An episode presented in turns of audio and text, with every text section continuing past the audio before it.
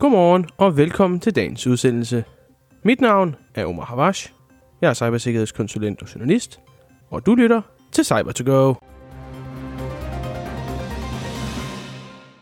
Researchere fra blandt andet Belgien har fundet en kritisk sårbarhed i Wi-Fi-standarden IEEE 802,11.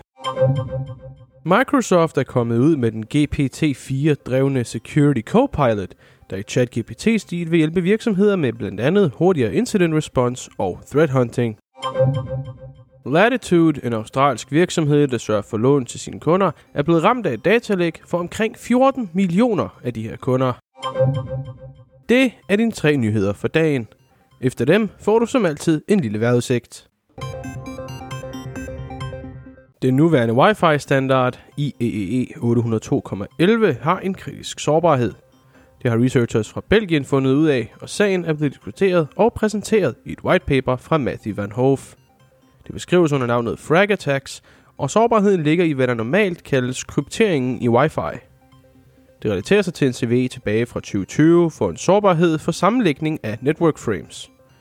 Her kan en aktør altså få modtagerenheden til at behandle en normal frame, som var den en del af en samling. På den måde kan framen fremkaldes i plaintext, og det gør, at aktører i visse tilfælde uden interaktion fra brugeren kan opsnappe ting fra et wifi-netværk uden nødvendigvis at blive opdaget. For at teste teorien har de researchers bag whitepaperet lavet et værktøj, der kan teste wifi-netværk til potentielle huller, som aktørerne altså kan bruge til at opsnappe trafik. Det gøres med at opsnappe trafik ment til en anden enhed på netværket ved brug af sårbarheder på MAC-adresselageret af netværk. Desuden nævnes det i paperet, at enheder fra både D-Link, Cisco, Asus, Abua og Lancom er berørt af sårbarheden. I visse tilfælde findes den her sårbarhed på klientsiden, andre på access point siden, altså routersiden, og i nogle tilfælde på begge sider af forbindelsen. Linket til det fulde whitepaper med det tilhørende CVE'er kan findes i beskrivelsen til den her udsendelse. Microsoft har annonceret deres Security Copilot. Det er et værktøj, der minder lidt om ChatGPT og bruger kunstig intelligens til at hjælpe med incident response, threat hunting og dannelse af sikkerhedsrapporter. Ideen er, at den skal hjælpe cybersikkerhedsprofessionelle med at være hurtigere til at håndtere trusler på deres systemer, og også hjælpe med at kunne afgøre risikoniveauer på kun få minutter. Når jeg siger, at den fungerer lidt ligesom ChatGPT, er det fordi den bruger den nye GPT-4-model, som OpenAI bruger til ChatGPT+. Det fungerer altså på et spørgsmålsbasis og giver step-by-step guides for at gøre det mere fordøjeligt for brugeren. Desuden bruger den Microsofts Threat Intelligence Footprint og Research til at gøre livet nemmere for cybersikkerhedsprofessionelle i forhold til at sikre både deres egne, men også deres kunders systemer. Microsoft siger desuden, at Security Copilot bruger en sikkerhedsspecifik model sammen med GPT-4 sprogmodellen. Desuden integrerer den sig også godt med Sentinel, Defender og Microsoft Intune for at kunne tilpasse sig til de forskellige virksomheder, der ønsker at gøre brug af den. Australske Latitude, en virksomhed, der tilbyder lån til sine kunder, har for nyligt været ude for et datalæk. I første omgang lød estimatet på 328.000 kunder. Nu lyder det på hele 14 millioner. Virksomheden var udsat for et credential stuffing angreb, som de fortalte om tilbage den 16. marts.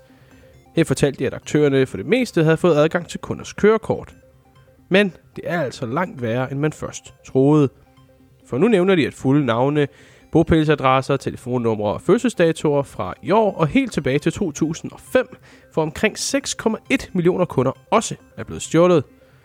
94% af de 6,1 millioner menes dog at være for data fra før 2013.